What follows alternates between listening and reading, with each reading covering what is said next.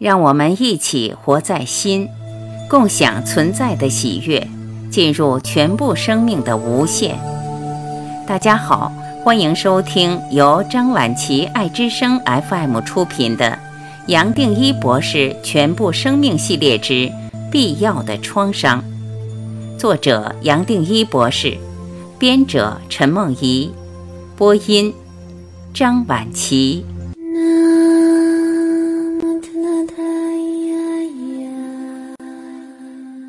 附录。接下来，我也从理论的角度，尤其是医学和心理的角度，跟你分享我对创伤这个主题的看法。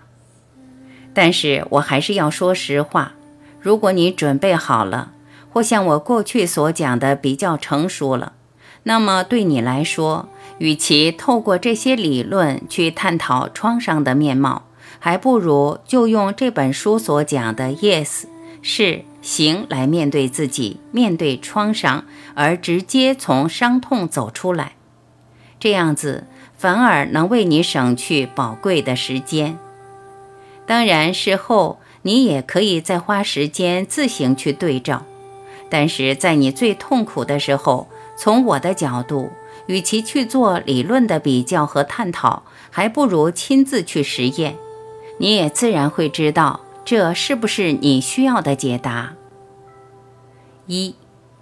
我到今天没有见过一个人，不管多大的年龄，是小婴儿还是已经近百岁的老人，不是随时处在一种创伤的状态。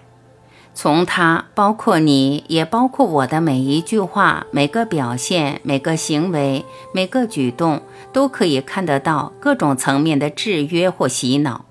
制约和洗脑本身其实就是创伤的来源，而透过创伤，也只是再一次的强化这一生的制约和洗脑。所以，你说你受过创伤，无论这创伤在你心目中多么强烈，其实都不能算是特例，而最多是反映一种常态。假如地球有七十多亿人口，就足足有七十多亿人有种种的创伤。而你只是其中一个，是这样，你倒不需要特别去强调创伤的重要，也没有必要去放大解释你个人的状况。会强调这一点，并不是要小看你所受的创伤，也并不是不同情你，只是要提醒你一个事实：创伤在这个人间是常态，是人间的正常，而你只要冷静去分析。也自然发现这是理所当然，确实是如此。从我的角度来看，只有站在这种正常化的平台，你才真正有机会可以从创伤走出来，而同时可以省掉数不完的冤枉路。接下来，让我们先从医学的角度来看创伤。医学所谈的创伤，通常指的是。因为外力而对身体的结构，包括肌肉、骨骼、神经、筋膜等等组织造出伤害。比如说，摔了一跤骨折，激烈运动导致肌肉或韧带断裂，不小心被利器割伤，在厨房或被高温的锅炉烫伤，登山时意外坠崖，在工地坠落或操作机器不慎受伤，在车祸中受到强烈撞击。受到枪击或武器的攻击，这些突来的外力不止破坏了身体结构的完整，也同时造成了机能上的损害。照我们一般人的想法，也会联想到创伤是一种多重的刺激和伤害。如果是车祸或重大的意外，当事人除了骨盆、四肢等骨骼可能断裂或粉碎。也可能因为肾脏或膀胱等内脏受伤而失重要的生理功能，或发生大出血而需要立即的抢救，否则可能连命都保不住。是这样，一般医院里的创伤中心也会联合各种科别的专家，不光是治疗外伤所需要的骨科、外科、神经外科、整形外科，还要纳入各种内科的专家。而根据患者伤势的实际需要来配合，当然，这本书所指的创伤不在于身体上的创伤，而是比较偏向心灵层面的创伤。只是无论哪一个层面的创伤，最后都会在身心造成结或是疤，而让我们进入一种萎缩的状态。创伤带来的疤也可能会变成一种长期的障碍，让我们始终脱离不了创伤的影响。而把它的重要性不成比例地放大，甚至一生都绕着它转，到最后，你这一生变得好像是靠着这个创伤在活下去。对你生命的种种创伤，其实是比身体的损伤还更真实。它所带来的现实，自然变成你生命的主题曲，不光决定你的气质、个性、人生观，最终也决定了你的命运。这些话，如果你有过亲自的体验，我相信你都可以接受。而且，就是因为有切身的体会，但还没有找到彻底走出来的方法，你也才会自然遇到这本书。二，或许你还记得，我常常说，醒觉或解脱是你与生俱来的权利，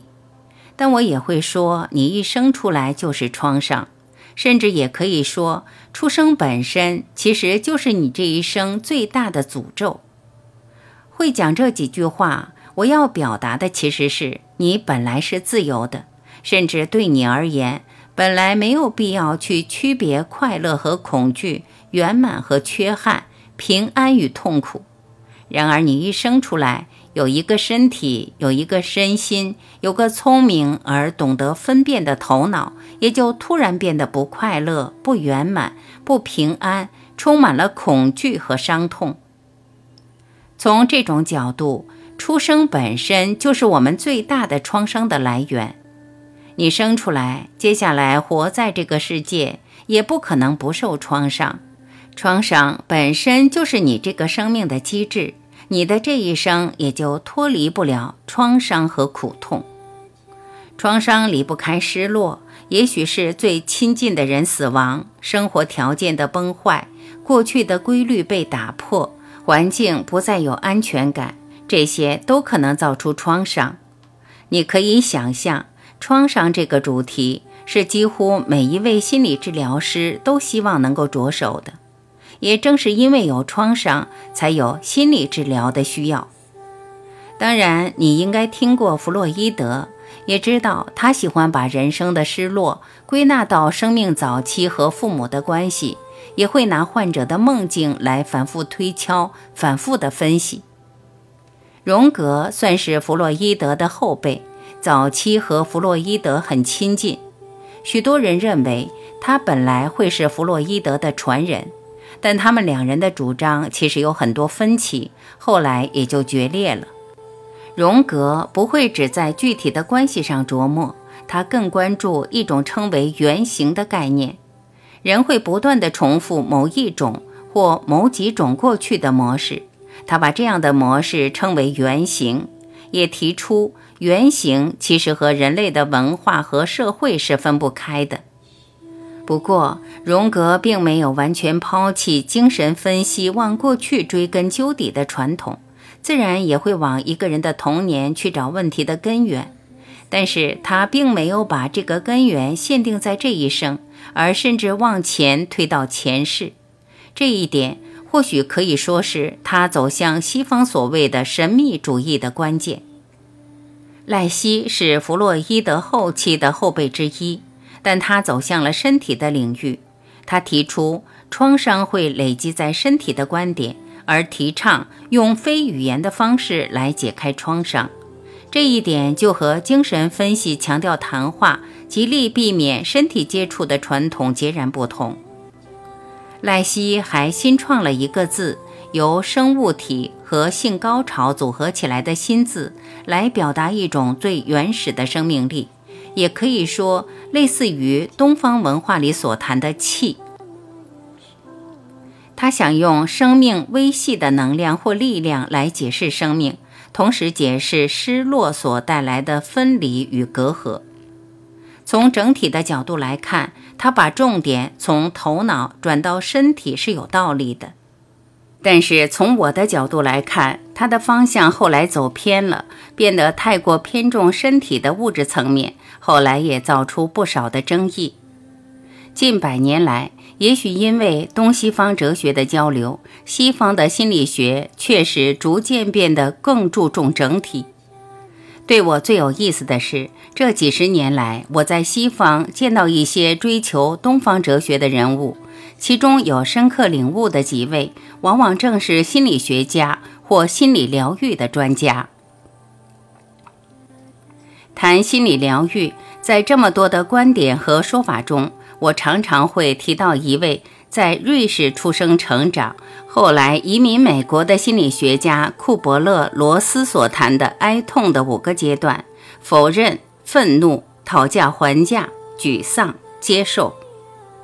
他的哀痛的五个阶段本来是针对临终的患者来谈的，最早也是出现在关于临终的作品。到后来，他才把这个观念扩充到一般的失落和创伤。我认为他在西方虽然带来很大的突破和回响，但他的理论反映的其实还是西方，尤其美国的文化。后来在他离开人间之前，他跟凯斯勒合作最后的作品，在五个阶段之后，再加上了第六个阶段意义。库伯勒罗斯所谈的哀痛的五个阶段，无论从书的销量或受到引用的频率来看，好像相当受到流行文化的接受与欢迎，可以说是心理疗愈的大众经典。但是坦白说，他也受到很多专业的批评。当然，专业所批评的不是哀痛或创伤是不是真的，也不是他的关怀或善意。专业所批评的主要是这个理论的细节，像是这五个阶段，真像他所讲的有一定的顺序吗？毕竟许多实务工作的人都发现，这五个阶段不见得有一定的出现顺序，可能某几个阶段会同时出现，也可能某些人身上只出现某一个或某几个阶段，而没有出现其他阶段。最有趣的是，后来还有一位心理学家百南诺，他从很系统的观察带出一种新的观念：其实人类，也就是你我，是相当有耐力、有韧性的。遇到人生的变故，许多人可以默默承担、消化这些痛苦和挣扎，不一定需要表现出哀痛的各个阶段，别人也不见得知道。用我的话来说，其实你我都有一种最原始的生存本能，而这种本能是连动物都有的。这个生存的本能有本事让我们自然度过一切、消化一切，倒不见得需要用五个或六个或甚至更多个阶段来对自己解释和表达。其实，你如果顺着这个本能走，或许也就能省去套用理论来分析而花费的心力和时间。这么来看，百南诺的想法好像也和东方的文化有相通之处。想想你这一生，也许就和我一样，从小就接受儒家思想的洗脑，也就这样遇到了人生的变故，也会认为样样都可以忍耐，都可以吞掉，就这样样样都放在心里，也就这么度过了。但我坦白说，也就是你我走不出来，才需要帮助。在这里，我希望提供的是一个能让你自己帮助自己的方法。三，一直到这本书几乎要写完了，我才想起一本二十几年前的书《必要的损失》。这个书名好像本身就已经在对我说话。虽然当初应该只是看到“必要的损失”这几个字，但这一次我会选择“必要的创伤”作为书名，好像也就是潜意识在回应它。至于“必要的损失”这本书具体在谈什么，坦白说，我也不清楚。是完成手上这本书后，为了确认，请梦怡去读，才知道他是从精神分析的角度来谈成长、谈失落、谈人生。但他主要的观点是，从生到死，在生命的任何一个阶段或角落，人要成长的过程，免不了都要有一些情感上的失落。这些失落都是成长所必经的。我会提这个插曲，一方面是交代一下这个书名的经过，另外也可以给你一个对照，而让你清晰的看到，在人间再好的观点都是相对的，而永远不会只有一种选择。从心理疗愈的角度来谈失落和创伤的书，也一定还有很多类似的作品。然而，比起描述种种失落的样貌、过程和起因，我更想和你分享的，其实是怎么走出来，以及这些失落或创伤在你这一生更大的蓝图中所扮演的角色。再更直接一点，其实创伤最多也只是你失掉了均衡，失掉了满足感，感觉没有依靠，很难快乐，没有平安，感受不到希望。这一切的失去、没有或不能，已经成立了一个固定的回路。这个回路的作用弱，也就反映了你的创伤不是那么大；这个回路的作用强，甚至影响到其他的神经回路，也就反映出你的创伤是更大、更严重。然而，从我的角度，要面对创伤，倒不需要花力气去对抗、去解散创伤所造成的既有回路。要疗愈创伤，最多也只是透过肯定、接受的态度，不再造出任何对立和阻抗，让原本负面的回路彻底短路。或者从另外一个角度来说，也可以说是透过这种不费力的方法，让创伤的负面回路自然转成了正向的回路。这种解释很可能你过去没有从别的地方听过，更是从来没有想到过。但是它其实含着一个最直接的方法，也就是你其实不需要花那么多时间去分析既有的创伤，而只需要把注意轻轻松松摆到另外一个层面。对我而言，也只有这样子，你才可能稳稳地走出来。你读完这本书，如果也踏踏实实跟着做练习，应该已经亲自体会到这一点了。然而，从创伤走出来，严格讲还只算是一个小的收获。更大的收获是透过你现在的创伤，把真正的你、真正的身份找回来。这才是真正大的作用，也才是我写这本书真正的目的。